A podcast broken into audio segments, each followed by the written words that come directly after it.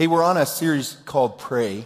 We've been a couple of weeks in this, and we've been examining prayer. A couple of weeks ago, I encouraged you, dads especially, to begin to, if you don't do this already, begin to lead your families in prayer as you sit down to eat a meal. Very important. It's a basic thing you can do. Um, I grew up with that. My dad always would, we would stop and, and he would lead us in prayer. As I said, it didn't matter if we were at Pizza Hut or if we were at home. That's what we did. And it taught me some very important things. Um, but uh, uh, I realize not everybody does that. Some people are a little uh, maybe hesitant to do that. But it's important because it makes an important statement for yourself and for your kids. There was a, a farmer who was traveling through, had some business to do in uh, in a city. And so he stopped in, after he got his business done, he stopped in to get lunch. He sat down in a restaurant and uh, the food was served to him. And before he started eating, as he always did, he bowed his head to pray. There's a couple teenagers sitting near him. One of them saw him praying, looked over, kind of snickered, said, "Hey, Pops, where you come from, does everyone stop to pray before they eat?" And the farmer shot back very quickly and said, "No, not everyone. The hogs don't." Okay. Yeah, praying, praying, amen, right. Praying uh, before a meal is important. It says, "Thank you, God. Recognize that my provision comes from God." It teaches your family, your kids, some important things. So I would encourage you again to do that. Um, I always kind of think that because I grew up, uh, and of course my kids will do this at times where people do, just start eating before praying, you know. I don't tell them they remind me of the hogs. But okay, here's the deal. The truth is we all got to learn to pray. We do. We've got to learn to build that into our lives. So important that we have a strong connection to our God. As I've been talking through this series, you know, the first week, two weeks ago, we learned how prayer works. Um, so many of us kind of maybe lob prayers up at, up to God in his direction, praying to the big man upstairs, hoping he hears us. We don't really know. We're not really sure how it works or if he's listening. And that's kind of how we pray. And I said, listen, we need to move into a place of certainty by faith that God is hearing our prayers, and we know that. You don't have to walk in uncertainty and doubt as to whether or not God is hearing your prayers. You can know that he is. So the first week we learned that prayer works. We pray to God the Father. We have access to God the Father, who reigns supreme over all, all that is. And so we have access to his throne room. We can come to him and pray directly to him without any in between, okay? And the reason we can do that, we can talk to the Father, is that we pray through the Son. So Jesus, the Son of God, came to the earth, took on a human body, lived on this earth, right? He uh, demonstrated power over sin. He went to a cruel cross. He suffered and died. The reason he did that was to pay for the sins of the world, of all humanity. So in his sacrifice, we have the opportunity to have forgiveness of our sins. The Bible teaches us when we put our trust in Jesus, what he did on the cross for us. When we do that, we are made right or justified before God.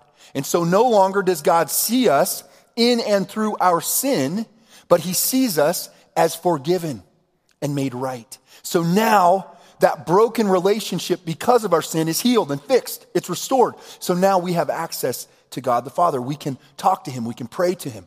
So remember, we pray to the Father through the Son, and it's by the Spirit, the Holy Spirit, that we're able to access God. He carries our prayers.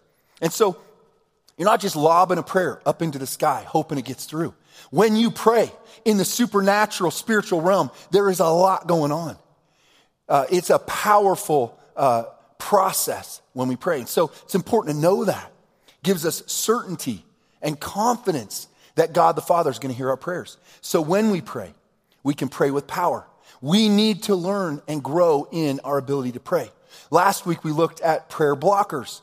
It's true that before we know Jesus, before we put our trust in him, our prayers, there's an uncertainty that we can have as to whether or not our prayers are getting through. We don't know God. When we put our trust in him, we put our faith in him, we begin to walk with him, then our prayers do get through. But there are things, there are behaviors, activities, sin that can enter our lives that can block our prayers. And it isn't that God doesn't hear our prayers. It's that sin affects us. And that sin slows down the relationship, the connection with God. And so it hampers it. It damages it, right? if we begin to, um, or if we're walking in a way where we're dishonoring others, is one of the prayer blockers. We need to fix that. Honor inside of our marriages, inside of our churches, inside of our uh, places of business, right? We're told to honor and to treat others with honor. It's very important. God says if you don't do that, if you treat others with dishonor, you're going to block your prayers. They're going to be hindered. We also looked at how wrong motives can affect our prayers. James teaches us if we pray out of selfish desires, that's all we're praying for, that our prayers can be hindered or blocked. It's not correct. Our hearts are not in the right place. And then we looked at how if we have unforgiveness in our lives, our relationships with others are broken, damaged, fragmented. That's going to affect our prayer life. The reason being, guys, is that again, where we're at, where our heart is at, affects the connection with God.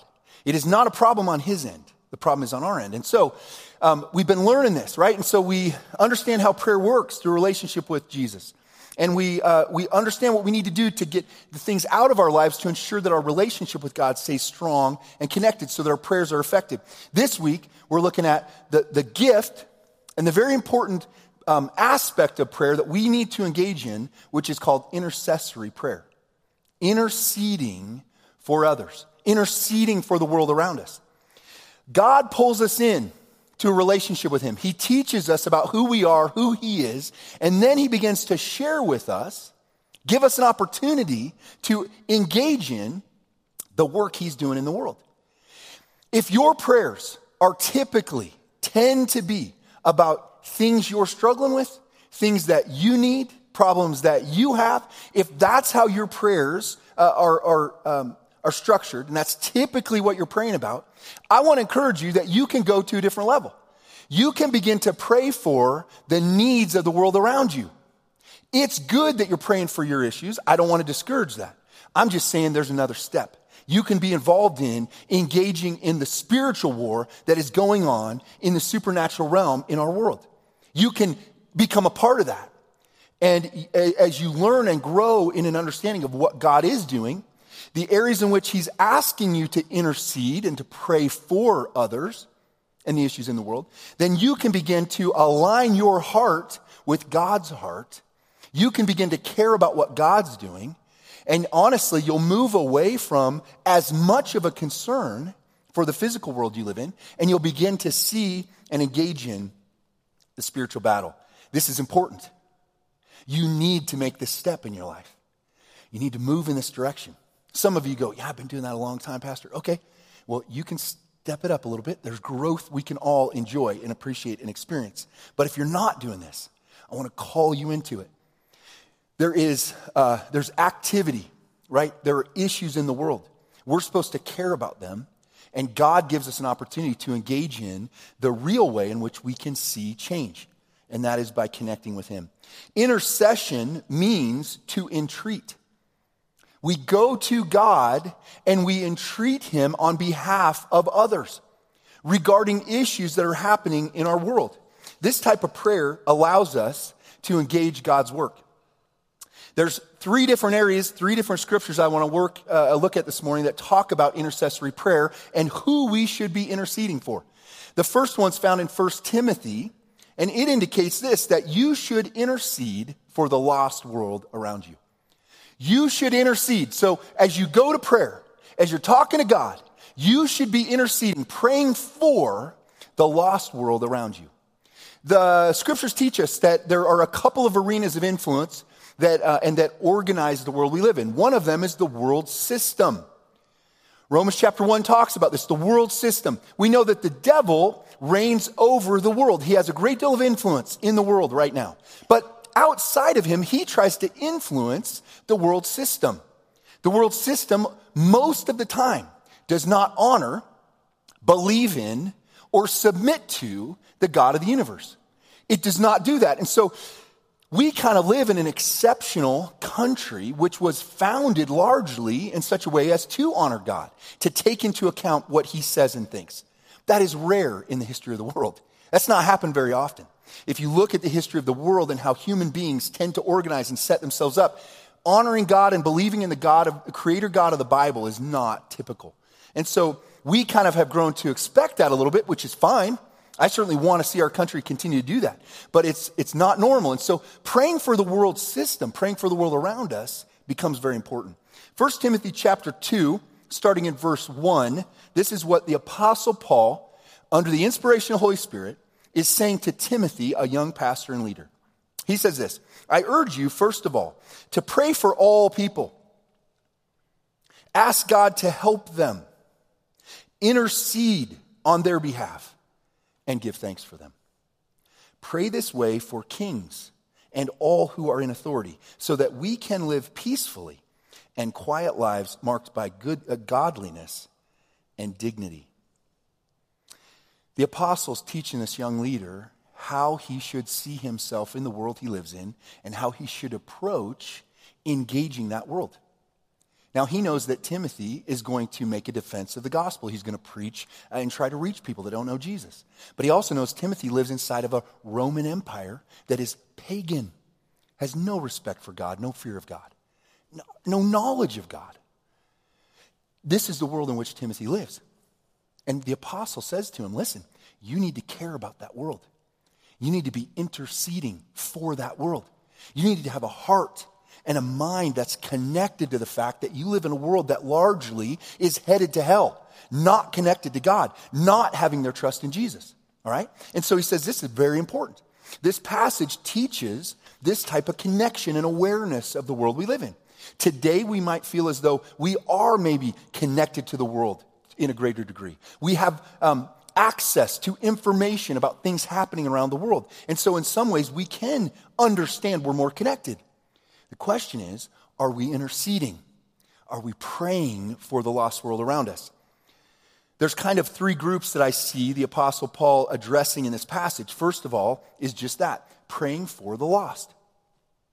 He says, I urge you, first of all, once again, to pray for all people. Pray for all people. Recognize that the world's full of people that don't know me and don't know or don't know Jesus and haven't put their trust in him. Pray for them. Oftentimes we want to engage in discussions, uh, in conversations that might sound like arguments, where we're getting into it with people, uh, and social media provides a great opportunity to do this, and uh, I've certainly gotten into it at times, and maybe you have too, or you get sucked into a discussion, an argument with somebody. It's on the opposite side. Maybe they don't believe in Jesus, or they don't have faith, and you're debating with them, and you feel like you're really making a difference. And to be honest with you, there's a saying that's come out as social media has been around that is, I don't know if anybody's changed their opinion because they saw a post on Facebook, right? And it's probably true. I mean, we can feel like we're doing something, but uh, are we really? Are we really making a difference? I don't know. Uh, listen, I do it a little bit. I, I'm not I'm not saying it anything against it if you do it. I'm just asking you to think for a minute about what really is going to make an impact. And if you care about the world around you, if you care about the lost in the world and you recognize that the world system isn't following God and they're not They're not living for God, and they're not doing things they should be doing, even in our country, you can get frustrated with that and begin to think, I got to do something, I got to say something. Before you do that, can I ask you to consider what the Apostle Paul is saying to Timothy? First, more than, spend more time praying. Men may spurn, Sidlow, Sidlow Baxter said this, men may spurn our appeals, reject our message, oppose our arguments, despise our persons, but they are helpless against our prayers. Do you really think that you can sway somebody, that you can steer them in the right direction? Look, we're called into that work. God calls us into that discussion, into that uh, engagement. And I love it. For one, I love it. But if I think for a minute that my efforts, my interaction, my, uh, you know, strength of personality, whatever it is, that I can compel somebody to move towards God. I mean, I'm silly if I think that that has the most potency and power. The truth is that prayer and God and the Spirit of God are really the source of a changed heart. It's not me and my arguments. I've watched plenty of debates, plenty of debates between Christianity and atheism and all that stuff. And very, I don't know that I've ever seen or know of anybody that's that's changed. Now, I'm sure it can happen, but largely those things bolster the sides that already exist. If your guy's the one arguing for Christianity, you think he won. And if your guy's the one on the side of atheism, you think he won. And you're not really being moved. What moves people is when God interjects himself into someone's heart and mind. God has the ability to do this. Listen, I'm just saying this. Let's spend more time praying for the world around us. Pray for it. The second group that Paul says to pray for in this, in this passage, he says to pray for government. Pray for government. He says this, pray this way for kings and all who are in authority, so that we can live peaceful and quiet lives marked by godliness and dignity. Again, guys, I have some strong political opinions. We live in a world that is dominated by politics. Seems like it touches everything. It's pretty hard to ignore it. It's pretty hard to stay out of it, okay?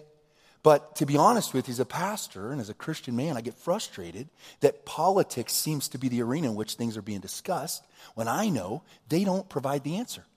If you think the answers to the problems in our world are going to be handled politically, guys, listen, politics has very little, very little power and potency. Um, and it's really dictated by the people who believe and want to get involved in it. The truth is that there is an answer to the world we live in. There's a, a source of change. If you think that the leaders of our government can be swayed by us writing to them, texting them, whatever we do to try to influence them, well, sure, we're supposed to do that. But don't forget that Scripture teaches us that the heart of the king is in the hand of God, and that your prayers, that God would move those who are in power and authority that rule over us, that God would move them. That's your real source of making an impact. That's your real line to having change and to seeing change. I'm not saying don't do the other. Please do not hear me wrong. I'm just saying, are we spending more time in prayer for those who rule over us? When Doctor Richard Haverson was the U S Senate chaplain, he spoke before a group of evangelicals who had expressed their anger about Congress's inactivity on the subject of school prayer. You'll remember when school prayer was a big deal and it was removed from schools, and, and that created a lot of conflict and, and um heartburn for Christians, my parents included. I think I was younger when this happened, but I remember this whole argument and debate, and it's an important one. Hey, listen, uh, it's wrong that that occurred, right? I'm not happy with it, and no one is. But he had a group of, of evangelicals who are frustrated. He's interacting with them. They were irritated that Congress hadn't acted, right? Taken strong initiative to restore prayer in schools. And to those who were seeking greater initiative from the government, Doctor Haverson asked this question. How many of you have prayed with your children this month outside of church? To which no one raised their hand. He said, spiritual initiative starts at home. And that's the truth. We've got to enact the differences and the changes that we want to see happen in our own lives. That is our first and foremost opportunity to make a change.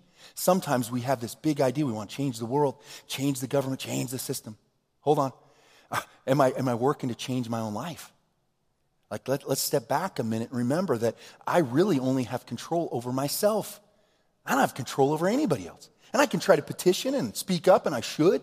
But let's not forget that the place it all starts is in us. So let's remember that. Pray more. Enact those changes we want to see in our own homes, in our own communities, the places that we have some influence. Start there, and then we can work to see God change the rest. The third uh, group that I think we see in this text, the apostle urging Timothy to pray for, is to pray for your neighbor. We know Jesus said the greatest uh, commandment is to love the Lord your God with all your heart, soul, mind, and strength, and love your neighbor as yourself. This initiative, this push to love your neighbor and to care about your neighbor, I think we see here in this passage. Verse three, the apostle writes this, this is good. He's talking about praying for the for everyone and praying for those in authority. This is good and pleases God our Savior, who wants everyone to be saved and to understand the truth. The truth is that Jesus died for the world. God the Father loves each and every person that has ever lived, is living now, and will ever live. He sacrificed himself for us. We don't always love our neighbor. I've shared with you before that I've had, uh, when I lived in Denver, God put me in a neighborhood next to a neighbor that I was called to. I know this without question. I was called to be Jesus in front of them. I was called to try to influence them uh, in, in, so that they could see what it was like to be around somebody that loves God. And I can tell you that I faced constant, almost weekly opposition, irritation, rejection, uh, abstinence, just difficult difficult. Listen, God calls us to care about people that are hard to care about. You're not hard to care about. You've never irritated anyone, right? But other people irritate us all the time. I don't know how that works. It's such a funny thing, but somehow in the in the in the way the world works, other people are an irritant, right? But here's the truth that um, that that uh, we are called to love them. Listen, if we just have those interactions with those folks, as I did, arguments, conflict, just you know, fingernails on a chalkboard, we're not going to love them. We're not going to want to love our neighbor. We're going to get irritated. We're going to get in fights with them. We're going to wish they moved out, go somewhere else. But if we pray, there's a funny thing that happens. Our hearts begin to soften and melt, even when they're difficult. Sometimes even more when they're difficult. Because God teaches us to care what he cares about. William Law said this, there is nothing that makes us love a man so much as to pray for him. We're told to pray for our enemies. Do you know when you pray for your enemies, the tension of what they're doing towards you softens, you begin to have strength inside of that relationship, inside of that interaction, because love is more powerful than hate. That's not just a, a statement out of the sixties, okay? It's not. It's out of the Bible. Love is more powerful. That's why God conquered death and sin through love. Love is the most powerful force. And so when we pray for those that irritate us and are difficult, and mostly I'm saying, pray for your neighbors, the people around you. Then our heart moves. It gets lined up with God in his heart. This has got to happen. Otherwise, we will not handle the relationships that God has put us into the middle of. We won't handle those correctly. We won't handle them right.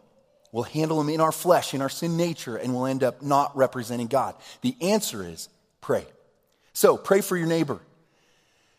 God cares about him. He wants to see him in heaven. God's not willing that any should perish, right?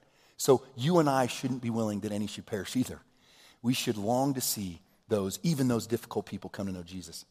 As you pray for the lost world and the world system around you, you should pray also for those who are serving to get the message of Jesus out to the world. There are individuals that God has gifted and called to fill specific roles. Uh, for many of them, he's asked them to step into a life of service to the church, to the kingdom of God, to the advancement of God's work. These individuals uh, require our support.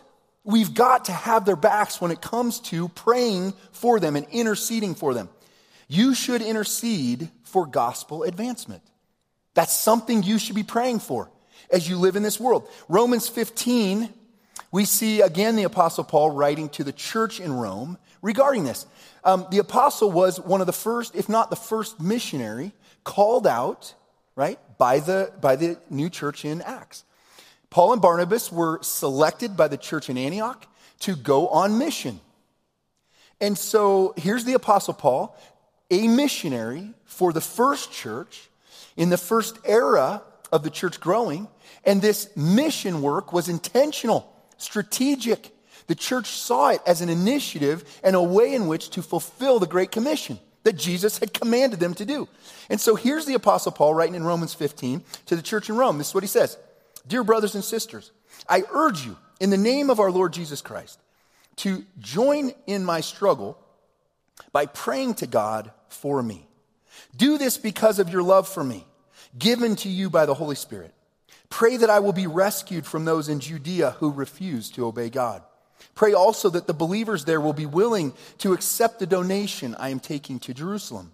Then by the will of God, I will be uh, I will be able to come to you with a joyful heart, and we will be an encouragement to each other.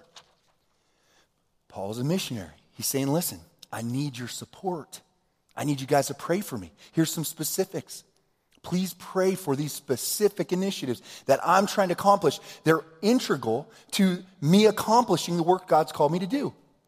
If you look through the New Testament, Apostle Paul asked for prayer frequently in, in his books to the churches. He says, listen, I need support here.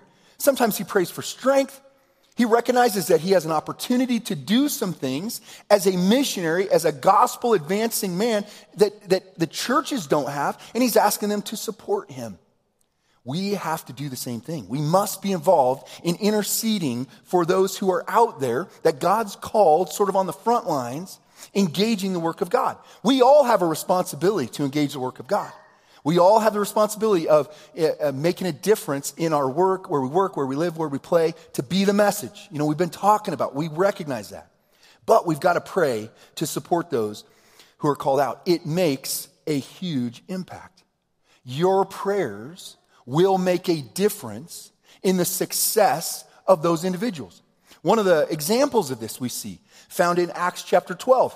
The early church is growing and spreading. There's opposition to it. Started in Jerusalem. That persecution started with the Jewish people. It also began to be picked up by the Roman um, rulers who persecuted this new fledgling church, this movement that was growing. In Acts chapter twelve, we see a story where King Herod Agrippa, who was in, a ruler over Israel, began to persecute the church again. A couple different waves of persecution. In Acts chapter twelve, we learn that he had um, arrested the apostle James, and he had put him to death by the sword. And the Jewish people were ecstatic. They loved it. And so King Herod Agrippa said, I'm going to keep doing this. So he arrested Peter, the apostle. And so here's Peter sitting in prison, hands chained, four sets of four guards watching over him. And he doesn't know what the future is.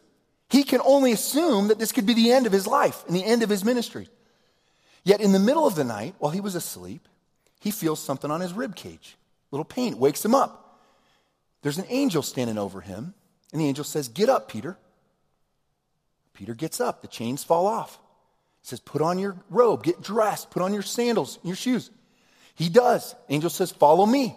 He begins to walk out of the prison. The doors open in front of him. They walk past the guards, right? And, and they walk out onto the street. Peter thinks he's having a dream or a vision. He doesn't think it's real. He gets out into the cool night air. The angel disappears. All of a sudden, he, he kind of comes to his senses. He's like, this is real.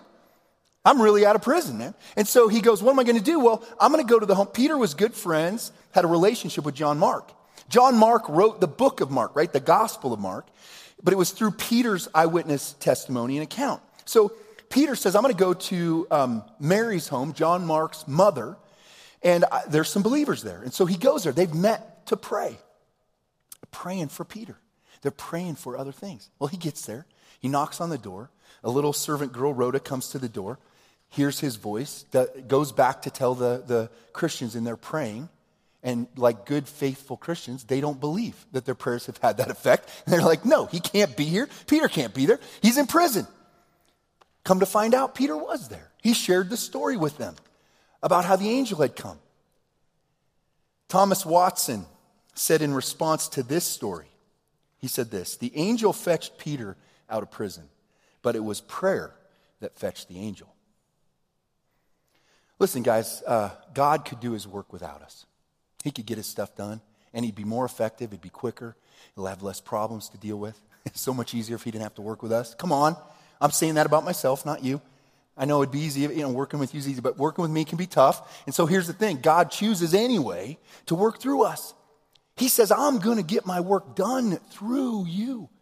And he invites us into the process of serving with him. One of the areas is intercessory prayer. Going to prayer for those who God has called out. So who are some individuals, groups that you should pray for, you should intercede for? I'm going to give you some, uh, some, some groups, and these are going to have individuals' names that you'll know attached to them. You need to be praying for these people, interceding for them, to God. The first group is pastors and elders. Pastors and elders are called to hold a role that is beyond the ability of any human being. It's an impossible role. They're asked to represent God, to be an example to all the people, to keep their lives pure and free from sin. There's all kinds of expectations, and it's a high, difficult list to live up to. Frankly, probably without the power of God, not possible.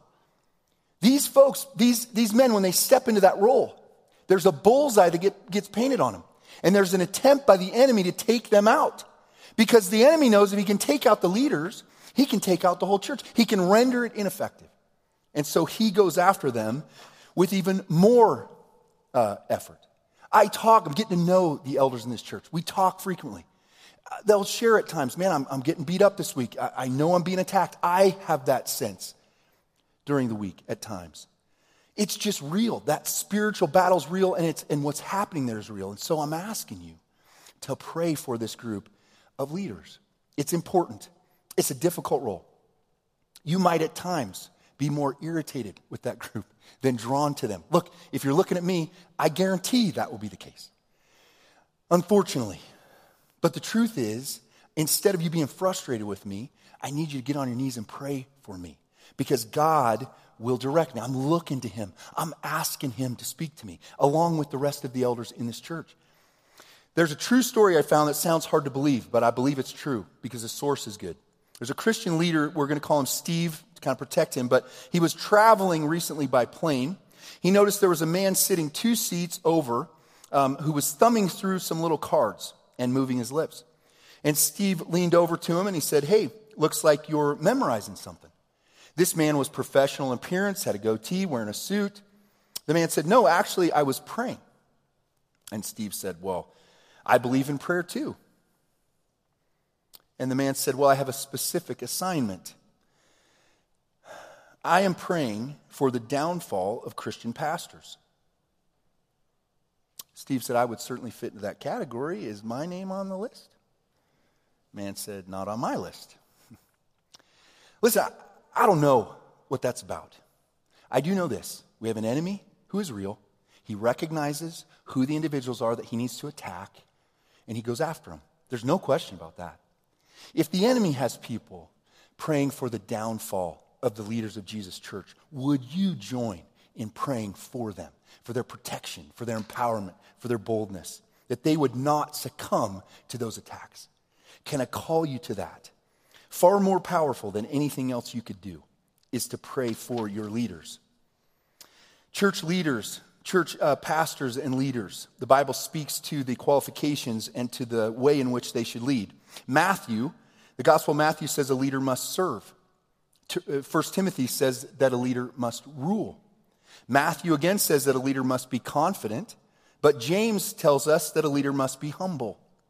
Mark teaches us that a leader must be a man of action, and Luke teaches us that a leader must be a man of prayer. Luke says a leader must have a strategy, and James says that a leader must submit to God's will. And the truth is, all of these things are true. They're all true. What, what God's leaders need, men of God who are trying to lead in the church need, is the wisdom, uh, the discernment to know when to move in which direction. These things work in sync. They work together. They seem in opposition, but they're not. The truth is, it takes a lot of wisdom.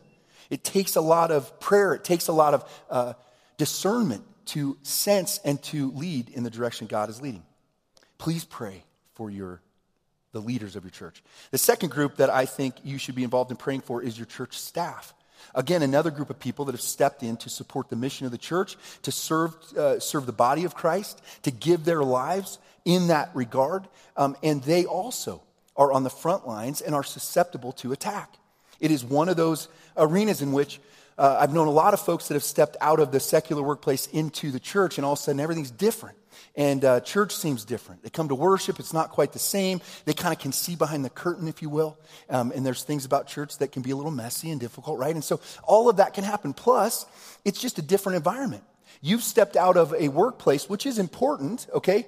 But the devil usually already owns those places, unless they're a Christian place of business. You know what I mean? But he has a lot of uh, influence there. But in the church, when you step into that arena, all of a sudden, different attacks, different pressures, different uh, forces pushing against you. It's difficult to walk that out. I would ask you to pray for those that have given their lives to support the mission of the church and to serve you. They need your intercessory prayer. Another group are missionaries. Missionaries are also folks that are on the front lines, and they're serving God to advance the gospel, typically into arenas where the church is not strong. There's not a lot of established work. They are susceptible to loneliness, right? To isolation and the feeling of that, to fatigue and discouragement. They don't always see a lot happening as a result of their work. They're not always around a lot of other Christians that can support them and build them up. And so we need to be praying for them. We need to have their back. We need to be on our knees before God saying, God, support them, encourage them, lift them up. We have some missionary friends that our church in Denver, our little church plant, sent out They just called us recently saying, we need some pastoral care, you know? We know you're busy. We know you're in a new church. You have all new responsibilities. Would you be willing to help in that? Provide that for us. Listen, made me think of all of our missionaries, that they need that kind of support. I'm new here. I know that some of that's happening. I don't know all of it. I'm like, well, I gotta, I gotta be on point here. I gotta get it figured out. This is essential to their success. Pray for your missionaries. Uh, the last group I would say that I think deserve our prayer in terms of intercession for those advancing the gospel are national and international ministry leaders. You know that you listen to some of their teaching, you get their uh, sermons uh, sent to you, they get passed around. I see them a lot. There's some names that, that I recognize that you, you know, we're, we're encouraged by their ministry. God has lifted them into an international or national position. You know that when those ministry leaders fall, the fallout is greater because of their prominence, because of their awareness. And so we need to be praying for them. Pray for their character, pray for their uh, their personal life, their integrity, that they would stay strong. Listen, those that are advancing the gospel are a group of people that we need to be interceding for. We need to be praying for them. Um, I'm prayerful that our church would continue to grow in this arena of intercessory prayer, going to war at a spiritual level, praying against the enemy and for the work of God in our community, in our church, in our region, in our country, in our world. I'm praying that, I know we already have a, a large prayer movement in our church. I'm just praying that God will continue to pull new people into that. Um, uh, I'm, I'm, I'm prayerful that that happens. I know that the effectiveness of this church has happened because of the prayers of the people that have attended here. That's why this church has made a difference. And I believe that is what's required into the future. And I feel as though God's given me a little idea of some of the things and directions we've got to go in, and I know it's going to require a lot of prayer for those things to happen. So I'm calling you to pray. Five young people, five young college students were spending their uh, Sunday in London back in the mid eighteen hundreds. And so they went to hear the famed preacher, uh, C H Spurgeon, preach one evening. They got to the church a little early. The doors were still locked. So they were waiting outside, just kind of mingling, talking amongst themselves. And all of a sudden, the door opened. And a gentleman standing at the door said, "Hey, young men, uh, I see you got here early. Would you like to come in and look around the facility?" And they said, "Sure. We got nothing else to do." And, and he asked them a question. He said, "Would you like to see the heating plant of this church?" And they said, well, didn't want to be rude. So like, sure. In their minds, they're thinking, it's July, it's hot. I mean, do we need to look at the heating plant? So um, he said, "All right, follow me." And so he took them downstairs to the basement, opened the door to a large room. When they looked inside, they saw seven hundred individuals in that room praying for the service that night.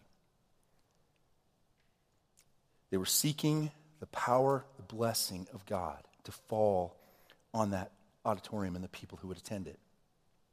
He softly closed the door, and then he introduced himself, and sure enough, he was Charles Spurgeon. Listen, that man knew that the way things happen in our churches, in our communities, is through prayer. And he built that prayer up, that team, seven hundred. Man, that's a lot. That's more, more people than when we're rocking and rolling, come here on a weekend, right? Um, uh, there's a prayer chapel that we've set up over here. And I would just tell you, without, you don't need any permission, you don't need any reason, just if God's tugging on your heart to be a part of that, if that prayer room's open during our services, there's nothing I would appreciate more than to know there's some people in there praying that God would move in a powerful way here. People come in here every week, people, new people, people trickle in. I've had people come in from a long ways away and say, "I need to hear from God. I know God brought them here specifically to deal with an issue in their life. Look, God uses this church in that way. Would you please pray? Pray for this church. Pray for those who are working to see the gospel advance."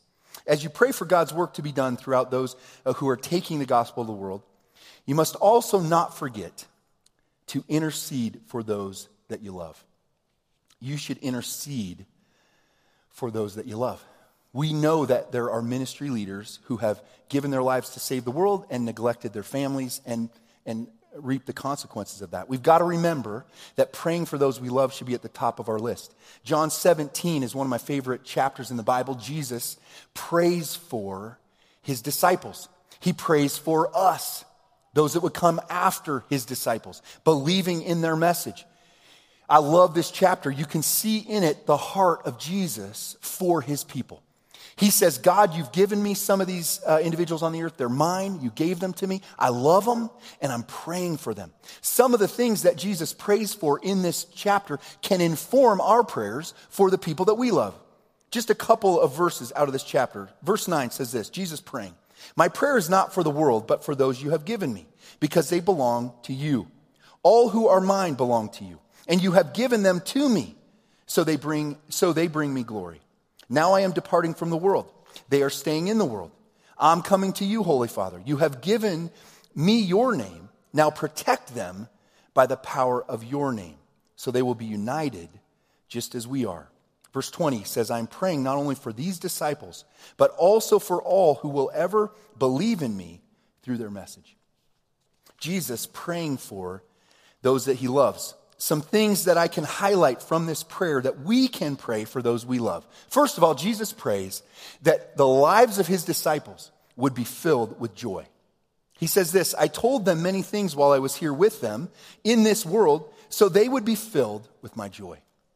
Do you know that the difficulties in your life, the struggles, the health issues, the relationship problems, the marriage strains, the difficulties with your with uh, growing your business or making it, surviving, all those things can be softened. The pain, the sharpness of the pain can be softened a great deal if your life is filled with the joy of the Lord. It is immeasurable, the power of joy. When God's joy enters your life and dominates it, the things of this world grow dim. They do not have the impact on our lives to pull us away from God, to uh, cause us anxiety, worry, fear. It is lessened. So Jesus prays for his disciples, knowing that they will engage pain and difficulty. He says, God, fill them with your joy. He also prays for their protection. Verse fifteen, John seventeen, I'm not asking you to take them out of the world, but to keep them safe from the evil one. One of the big mistakes that we make in parenting is when we try to protect our kids from pain and suffering and difficulty, because then we slow down their maturity. Now, we all know that's true, but I have as hard a time as anybody at watching that happen. It's hard to do. Jesus prayed in that regard. He knew that we needed to face opposition, pain, difficulty, struggle. He didn't pray it away. He just prayed for protection. Pray for protection so that we can grow strong and not weak, so that we can walk through the fire and have faith that our God will walk with us through it. He also prayed for peace. He said, I pray that they will all be one, just as you and I are one. As you are in me, Father, and I am in you, and may they be in us, so that the world will believe you sent me. He knew the power of peace. Again, our church, our families, our communities require unity and peace in order to function in a powerful way, in order to make a difference. Jesus knew that, so he prayed for peace to dominate our lives. Not strife, not discord, not arguments, but peace. He also prayed for salvation. Father, I want these whom you have given me to be with me where I am. He said, I want them to be with me. We pray for the salvation of those we love. Will they really come into a relationship with Jesus by faith, trusting in him, knowing God? It's proper and correct for us to pray that way. Job, the first book written in the Bible, the oldest book, Job prayed for his children. He offered sacrifices on their behalf in case they had sinned. He prayed for mercy and forgiveness, that God would overlook their indiscretions. I told my children when they were young that I was praying that if they went into sin, if they entered into sin, which I knew they would, I said, I'm praying that you will be caught very quickly, because that I know will stop you. It'll be a deterrent. I can't know everything you're doing. You can tell me the right answers all the time. You can hide things from me, but you can't hide from God. I'm praying that he, knowing what you're doing, will intercede and, and you'll get caught. eighteen-year-old Hudson Taylor, one of the famous missionaries of our time, wandered into his father's library one day and read a gospel tract. He couldn't shake off its message. Finally falling to his knees, he accepted Christ as his Savior. His mother, who had been away, returned from her travels, and Hudson went to tell her the good news. When he started to tell her that he had made a decision to trust Christ ten days ago, she said, I already know. ten days ago, on the day that you're telling me you read the tract, I was in prayer for you all afternoon. I interceded for you and prayed to God for you, and I didn't stop until God gave me assurance that you were going to put your trust in him.